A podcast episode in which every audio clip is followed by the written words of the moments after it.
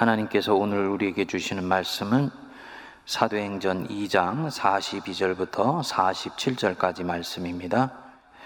그들이 사도의 가르침을 받아 서로 교제하고 떡을 떼며 오로지 기도하기를 힘쓰니라. 사람마다 두려워하는데 사도들로 말미암아 기사와 표적이 많이 나타나니 믿는 사람이 다 함께 있어 모든 물건을 서로 통용하고 또 재산과 소유를 팔아 각 사람의 필요를 따라 나눠주며 날마다 마음을 같이하여 성전에 모이기를 힘쓰고 집에서 떡을 떼며 기쁨과 순전한 마음으로 음식을 먹고 하나님을 찬미하며 또 온 백성에게 칭송을 받으니 주께서 구원받는 사람을 날마다 더하게 하시니라. 아멘. 질문을 하나 하면서 말씀을 시작하겠습니다. 우리 성도님들은 만약에 자신이 생명처럼 여기고 있는 그 어떤 가치관을 다른 누군가도 똑같이 갖고 있다는 것을 알게 된다면 그 사람에 대해서 어떤 마음이 드시겠습니까? 아마도 보이지 않는 끈끈한 유대감이나 연대의식 같은 것을 갖게 되겠지요?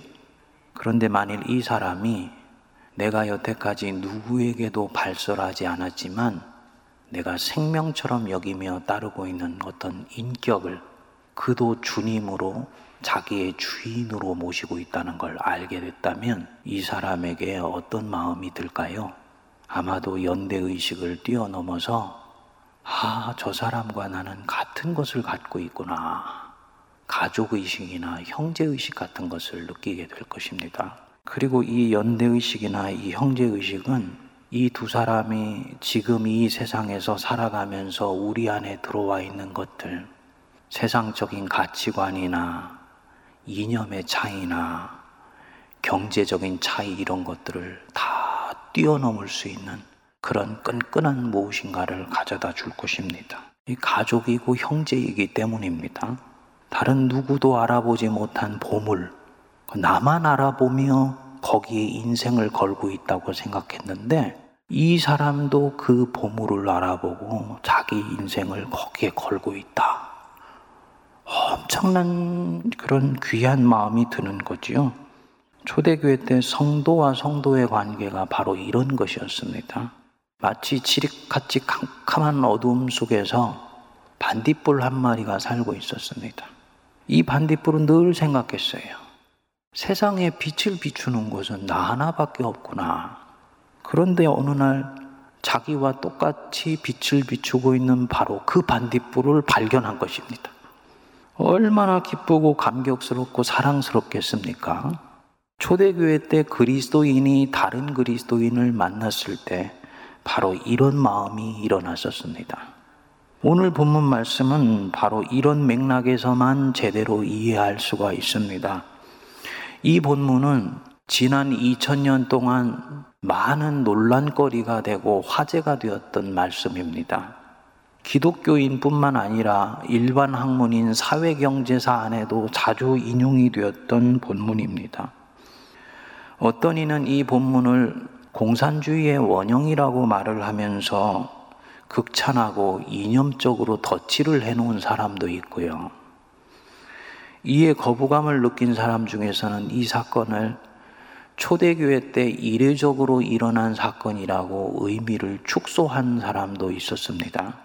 또 일부의 광신적 종말주의자들은 이 본문을 악용을 하여서 이단 사이비 흐름을 만들어내기도 했습니다.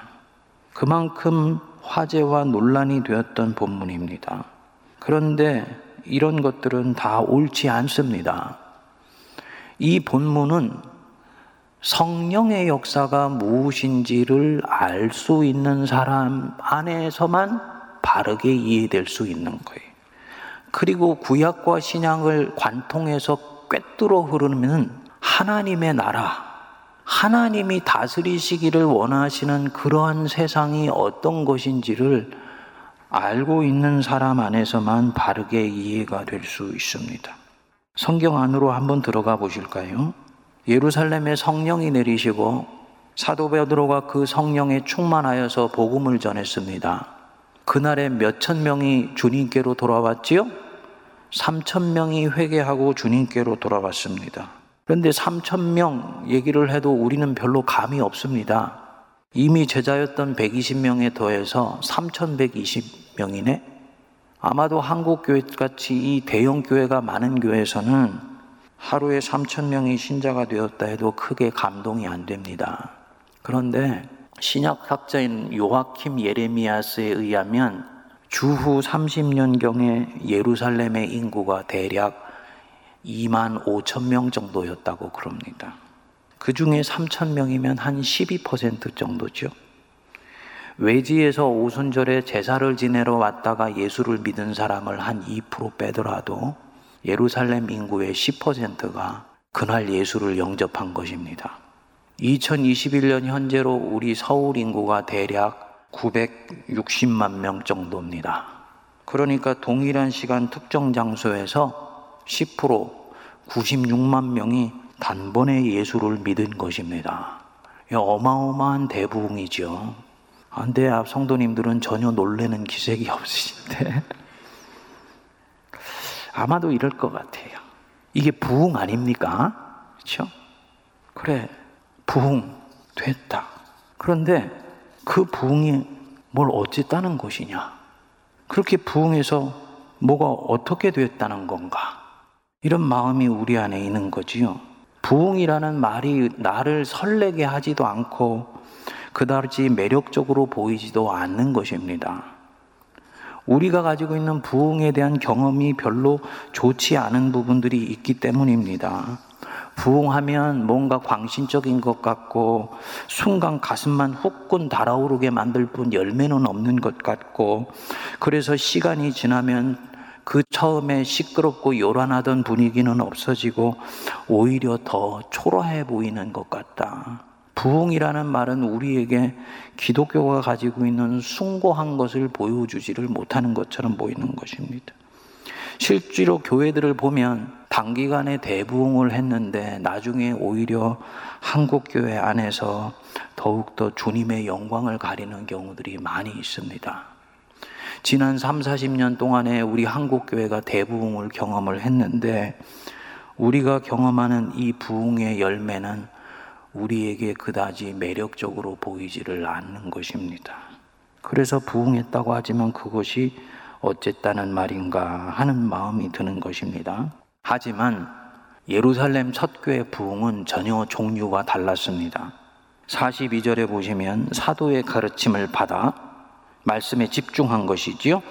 서로 교제하며 성도의 교제입니다. 떡을 떼며 공동 식사이기도 하고요. 또한 성찬이기도 했습니다.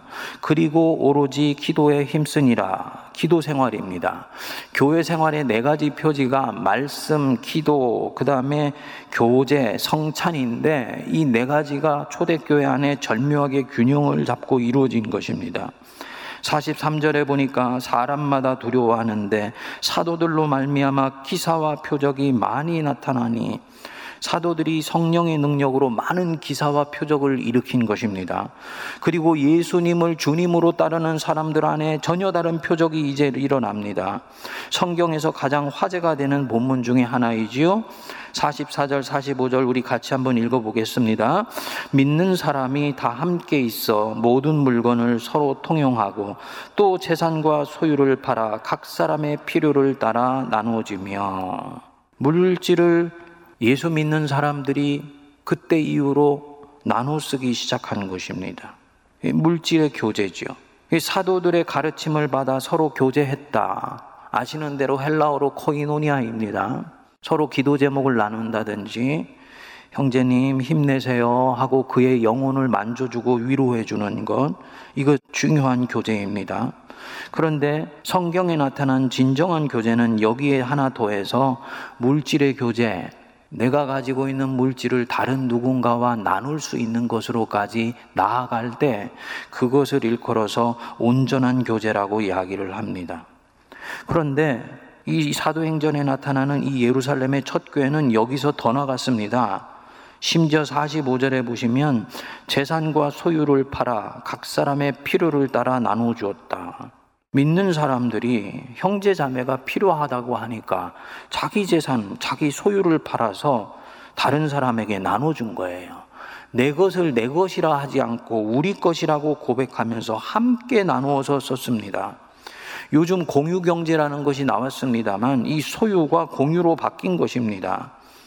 집에서 떡을 떼며 라고 46절에 말씀한 것으로 보아서 주택은 각자 자신의 것으로 그대로 두었던 것 같습니다.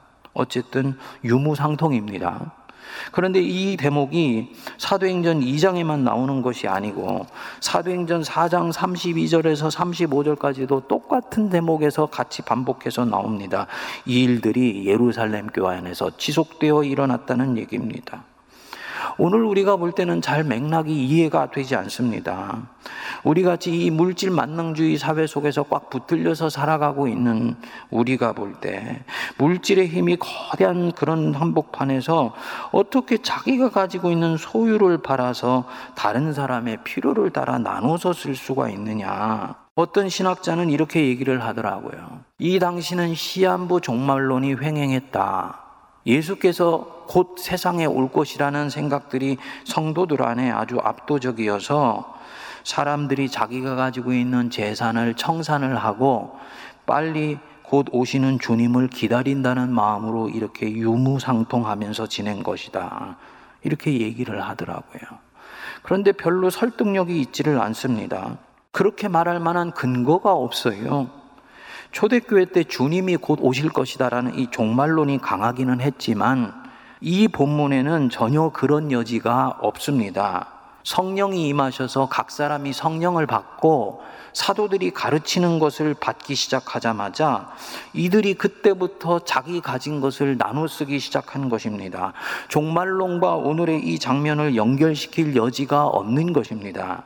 생시몬 같은 관념적 공산주의자는 이것이 공산주의 원형이라고 극찬을 했지만 그것은 그들의 생각일 뿐 그런 이념을 구현한다는 생각을 초대교회 성도들은 한 적이 없습니다. 공산주의처럼 강제로 소유를 빼앗아서 분배하는 것이 아니에요. 그것이 무엇인지는 모르지만 지금 이들은 대단히 자발적이고 능동적이며 적극적으로 다른 이들과 자기의 가진 것을 나누어 쓰고 있습니다. 뭐냐? 여기 이 성경 안에는 표면적으로 드러나 있지 않지만 지금 이들 믿는 사람들 안에 무엇인가가 일어나고 있는 것입니다. 무엇인가가 일어나고 있는 거예요. 무엇인가 지금 강력한 일이 아주 자발적이면서도 능동적이고 적극적인 양태로 일어나고 있는 것입니다. 그것이 뭘까요? 저와 여러분들이 진정한 그리스도인이 되면 공통적으로 나타나는 마음의 현상이 하나 있습니다. 진정으로 예수가 나의 왕이 되고 예수님이 내 인생의 주인이 되시면 모든 그런 사람 안에 공통적으로 일어나는 현상이 있습니다. 생존에 대한 두려움이 사라져 갑니다. 예수님이 한 사람의 왕이 되면 예수님이 내 인생의 왕이야. 이 말은 그저 죄 용서함 받고 천국 가는 수준이 아니고 그분이 내 인생을 보호해 주시고 이끌어 주시며 내 삶을 강철같이 지켜주신다는 확신이 같이 임하게 됩니다. 우리는 이것을 일컬어서 믿음이라고 말을 합니다. 그래서 그동안 나를 괴롭혀왔던 사는 것에 대한 염려를 이제 벗어던질 수 있게 해줍니다. 무엇을 먹을까, 무엇을 입을까 염려하지 말라. 그것은 이방인들이 구하는 것이니라. 예수님이 하셨던 이 말씀이 실제로 그렇게 쫓아갈 수 있는 말씀이라는 것을 성령 받고 그리스도인이 되면 이제는 알게 되는 것입니다. 아담과 하와가 죄를 지었을 때 아담과 하와 안에 제일 먼저 일어났던 내면적 증상이 무엇이었습니까? 두려움이었습니다. 하나님이 이 아담과 하와를 찾아오셨을 때 이들이 나무 뒤로 숨었지요. 하나님이 왜 숨냐고 물으셨지요. 이들이 대답했습니다. 내가 벗었으므로 두려워하여 숨었나이다. 두려워한다. 이전에 하나님이 이들의 마음의 중심에 계실 때는 이런 두려움이 없었어요. 그런데 하나님이 마음의 중심에서 떠나고 자기가 중심이 되고 죄가 자기 마음을 장악하면서 이 두려움이 찾아오게 되었습니다. 자신을 둘러싼 세상에 대해서 두려워하는 마음이 생겼어요. 그래서 옷을 해서 가려입기 시작을 했습니다. 무슨 뜻이겠습니까? 혹시 해침받으면 어떻게 하지? 이런 마음이 생겨버린 것입니다. 하나님이 그 마음을 다스리고 있을 때는 이런 것이 없고 담력이 담대했는데 주님이 왕이시니까 이제는 죄가 들어오고 죄가 마음이 다스리니 두려움과 염려가 시작이 된 것입니다. 그리고 이 생존에 대한 두려움은 이후에 계속적으로 새로운 종류의 두려움을 계속 잉태하게 됩니다. 미래에 대한 두려움, 타인에 대한 두려움, 빼앗길까 하는 두려움, 강자에 대한 두려움, 약자에 의해서 박탈당할까 하는 두려움, 이런 것들. 뿌리는 동일합니다. 죄의 힘이 지금 이 사람을 다스리고 있다는 증거입니다. 그리고 이것은 구약 성경에서 계속 하나님을 백성들의 마음으로부터 밀쳐냈던 그 힘이에요. 광야로 나갔을 때도 여기서 사멸하면 어떻게 할까 두려워서 하나님 외의 다른 것을 끊임없이 두리번거리면서 찾아다녔었습니다. 결국은 성공하지를 못했지요. 하나님이 만나와 메추라기를 주셨지요. 그날로 충분히 먹을 것 줄 테니까 걱정하지 말고 쌓아두지 말아라. 그런데도 이들은 내일 혹시 굶으면 어떻게 할까 하여서 쌓아두려고 했습니다. 두려움입니다. 그 이후에 가나안 땅에 들어가서 내 것을 지키려고 담을 높게 쌓았습니다. 두려움이죠. 지금은 잘 나가고 있지만 나중에 인생의 비 오는 날이 와서 불행해지면 어떻게 하지? 이 마음 때문에 넉넉하면서도 내 것을 꼭 필요로 할 수 있는 형제 자매와 나누지를 못합니다. 이거 두려움입니다. 옹색한 밑바닥에 두려움이 있는 거예요. 재물에 대한 욕심, 탐욕. 예수님은 이거 하나님의 경쟁자라고 말씀했습니다. 하나님과 재물을 겸하여 섬기지 못하느니라 라고까지 주님이 말씀을 하신 부분입니다. 무엇입니까? 이 탐욕 뒤에는 항상 두려움이 꿈틀꿈틀 살아 움직이고 있는 것입니다. 그런데 내가 진정으로 그리스도인이 되었다. 내 안에 예수께서 나의 왕이 되시면 이 두려움이 이제 제압되기 시작합니다. 죄의 권세가 왕이 아니고 예수님이 왕이다. 이 말은 죄의 권세가 더 이상 내 안에서 나를 주장해서 하나님을 향하는 내 마음을 꺾어놓지를 못한다는 얘기입니다. 죄의 권세가 왕노릇하기 위해서요. 마귀는 항상 우리에게 어떤 마음을 넣어줍니다. 그 마음이 뭐냐면 두려움이에요. 두려움, 염려, 불안, 걱정은 동일한 종류의 것입니다. 그런데 예수님이 왕이 됐다 이 말은 나는 전능하신 하나님께 보호받고 있는 자이고 하나님께 사랑받고 있는 자이다라는 강력한 확신이 임하게 되는 것입니다. 이것은 의식의 차원에서 일어나는 것뿐만 아니고 존재 전체에서 일어나게 됩니다. 저 밑바닥 속에서 꿈틀꿈틀 용광로처럼 끓어오르는 강력한 성령의 힘이에요. 믿는 사람이 다 함께 있어 모든 물건을 서로 통용했다. 이들 안에 지금 무엇인가가 움직이고 일어나고 있으면서 이들로 하여금 이런 삶을 살 수 있게 해주는 것입니다. 이것은 그냥 입술을 깨물고 결심하는 것으로 되는 일이 아니지요. 하나님이 택하신 자 안에서 일어나는 일입니다. 그래서 그리스도인이 된다는 것은 본질적으로 하나님이 선택하셨을 때 가능한 일이라고 성경은 얘기를 하는 것입니다. 무슨 말씀이냐? 택하신 자 안에서 일어났던 일이고, 택하신 자 안에서 지금도 일어나는 일이며, 택하신 자 안에서 앞으로 당연히 일어날 일입니다.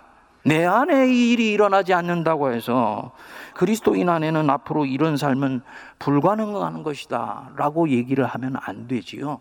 성령의 자유케 하시는 역사를 제안하는 것입니다. 이 사람 움켜쥐고 있는 것에 이제는 매어 있을 필요가 없어요. 왜냐? 하늘 아버지가 채워주실 것을 실제로 믿기 때문입니다. 저는 제가 이때까지 거의 30년째 목회를 해오면서 아버지께서 내 인생을 채우실 것이라고 생각하고 길을 가는 사람이 중간에 바로 그 믿음을 꺾을 수밖에 없는 그 어떤 일이 일어난 경우를 저는 한 번도 보지 못했습니다. 물론 시험을 당하는 경우는 봤습니다. 하지만 결국은 그 믿음이 이기더라고요. 그래서 여기 이들도 기꺼이 나눌 수 있는 거예요. 복음이 가지고 있는 놀라운 해방의 힘입니다. 이 놀라운 내 안에 이 묻고 있는 것을 풀어 헤치는 이 해방의 힘이 나로 하여금 하나님을 향해서 선한 일을 할 수 있도록 나를 이끌어 갑니다. 그리고 그렇게 살아도 괜찮다라는 확신이 찾아오는 거예요. 이것을 필요로 하는 이 가난한 사람들을 살피고자 하는 마음이 이들 안에 자발적으로 일어난 것입니다. 여러분, 당시 이스라엘은 로마의 식민지입니다. 어떤 이는 이 당시에도 지금도 그렇게 얘기를 했습니다. 식민지가 되어서 제국이 닦아놓은 도로망과 기간시설망을 갖는 것은 결국은 좋은 것 아니냐, 발전한 것 아니냐라고 말할 수도 있을 것입니다. 그런데 그렇지 않습니다. 생산한 것의 절반이 로마로 넘어갔어요. 백성들의 삶이 피폐하기가 이루 말할 데가 없었습니다. 하지만 여태까지 내가 생존에 매여 있을 때는 이상하게도 내 옆에 이 가난한 사람의 아픔이 보이지를 않았습니다. 왜냐? 나 먹고 살기에 급하다고 생각했기 때문입니다. 그런데 한 사람 안에 복음에 해방하는 님이 나를 예수가 왕이시라고 고백하게 하니까 전능하신 하나님이 실제로 아버지가 되시니까 두려움이 사라진 것입니다. 그리고 그 맑은 눈으로 세상을 보니까 비로소 하나님의 피조물이 겪고 있는 아픔이 느껴지고 보이기 시작하는 것입니다. 내 민족이 겪는 가난이 눈에 보이기 시작한 것입니다. 더구나 지금 내 옆에 있는 이들, 그냥 내 민족이 아니지 않습니까? 내가 믿는 그분을 동일하게 믿고 있는 분이에요. 내가 가지고 있는 그 비밀한 영, 성령을 그도 가지고 있는 거예요. 나와 같은 방향으로 기도를 하며 내가 중요한 결단의 순간에서 결단하는 그 방향으로 그도 결단하며 내 결단을 이해하는 바로 그 사람입니다. 반딧불이 아무도 없는 가운데 또 다른 반딧불을 만났을 때그 기쁨, 바로 이런 종류이겠지요. 그러니까 이 사람을 보는 이 또 다른 그리스도인의 마음은 보통 마음이 아닌 것입니다. 세상 사람이 아니고, 아, 저도 하늘 백성이구나. 표면적 그리스도인이 아니고, real Christian이구나. 표면적 할례를 받은 것이 아니고, 마음의 할례를 진짜로 받은 사람이구나. 구약 성경이 말하는 하나님 백성이고 하나님의 가족인 것이지요. 이 사람을 만났다면 여러분 얼마나 귀할까요? 그 형제의 필요가 눈에 보이지요.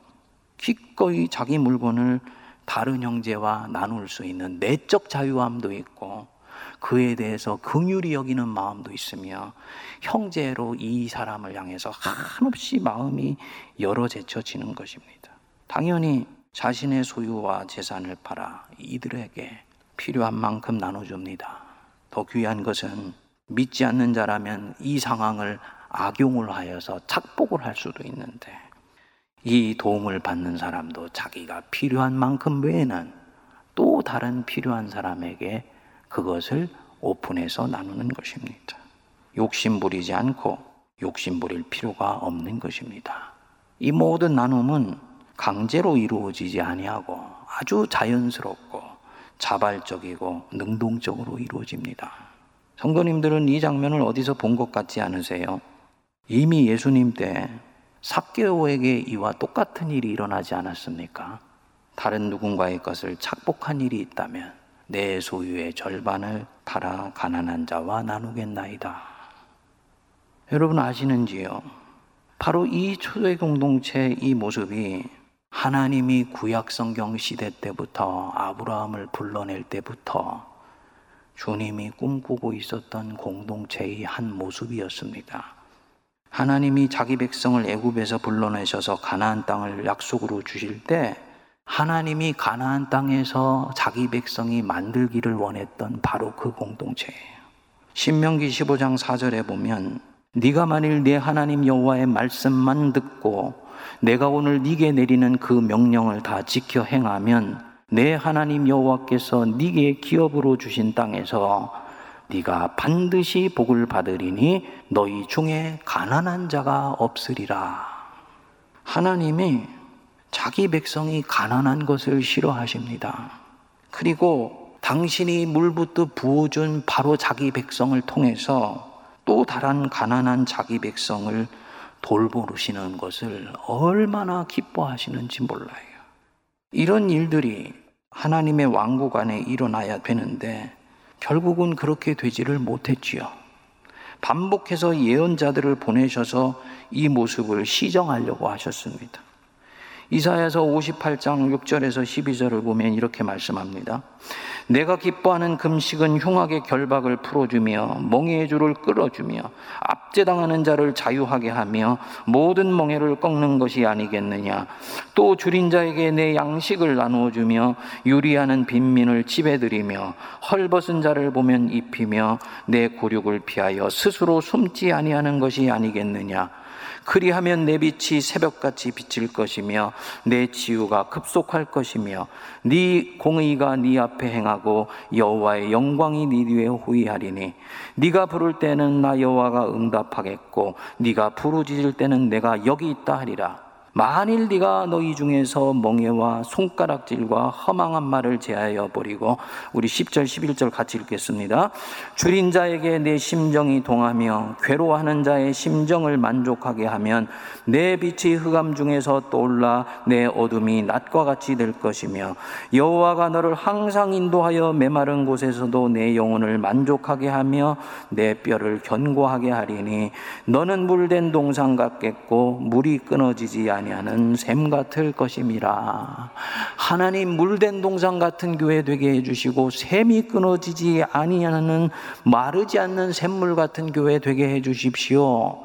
그런데 그 기도가 조건부 기도더라는 것입니다. 너희 중에 연약한 자, 헐벗은 자, 굶주린 자, 그들을 향해서 너희들의 심정이 움직이면 너희는 물된 동상 같겠고 물이 끊어지지 않은 샘 같을 것이다. 이스라엘 백성들이 이 계명들을 지키지를 않았습니다. 정확하게 말하면 지킬 수가 없었습니다. 자기 안에 죄의 힘을 통해 역사하는 이 두려움을 벗어낼 수가 없었기 때문입니다. 그런데 마침내 성령이 각심령 속에 찾아오셔서 이 지구상에 진정으로 다른 누군가를 자발적으로 기쁨으로 도울 수 있는 사람들이 생겨나기 시작한 것입니다. 그게 바로 그리스도인들이에요. 이 진정한 그리스도인들이 태어났을 때 이 언약을 자유함으로 지킬 수가 있게 되었습니다. 그래서 예수는 율법을 폐하러 온 것이 아니라 율법을 완성하러 온 바로 그분입니다. 그리고 이 신명기에 하신 하나님의 소원이요. 사도행전에 이루어졌다는 것을 사도행전은 암시를 합니다. 사도행전 4장 34절을 보면 그 중에 가난한 사람이 없었더라. 저는 사도들이 그때 가르친 것이 구약의 계명이었을 거라고 봅니다. 그리고 이 계명을 듣는 사람들의 가슴이 이상하게도 뜨거워지면서 하나님이 그토록 꿈꾸셨던 그분의 이상과 그분이 바라보시고 있는 바로 그 연약한 자들을 돌보는 것을 이제 실천하고 싶은 열망이 부릴 듯 일어난 것입니다. 저는 제가 처음 청년 때 회심하고 나서 어느 날 이 사도행전 2장과 4장의 본문을 읽는데 가슴이 뜨거워져서 그날 밤에 잠을 이룰 수가 없었습니다. 성령을 받아서 그리스도인이 된다는 것이 이토록 위대한 일이구나.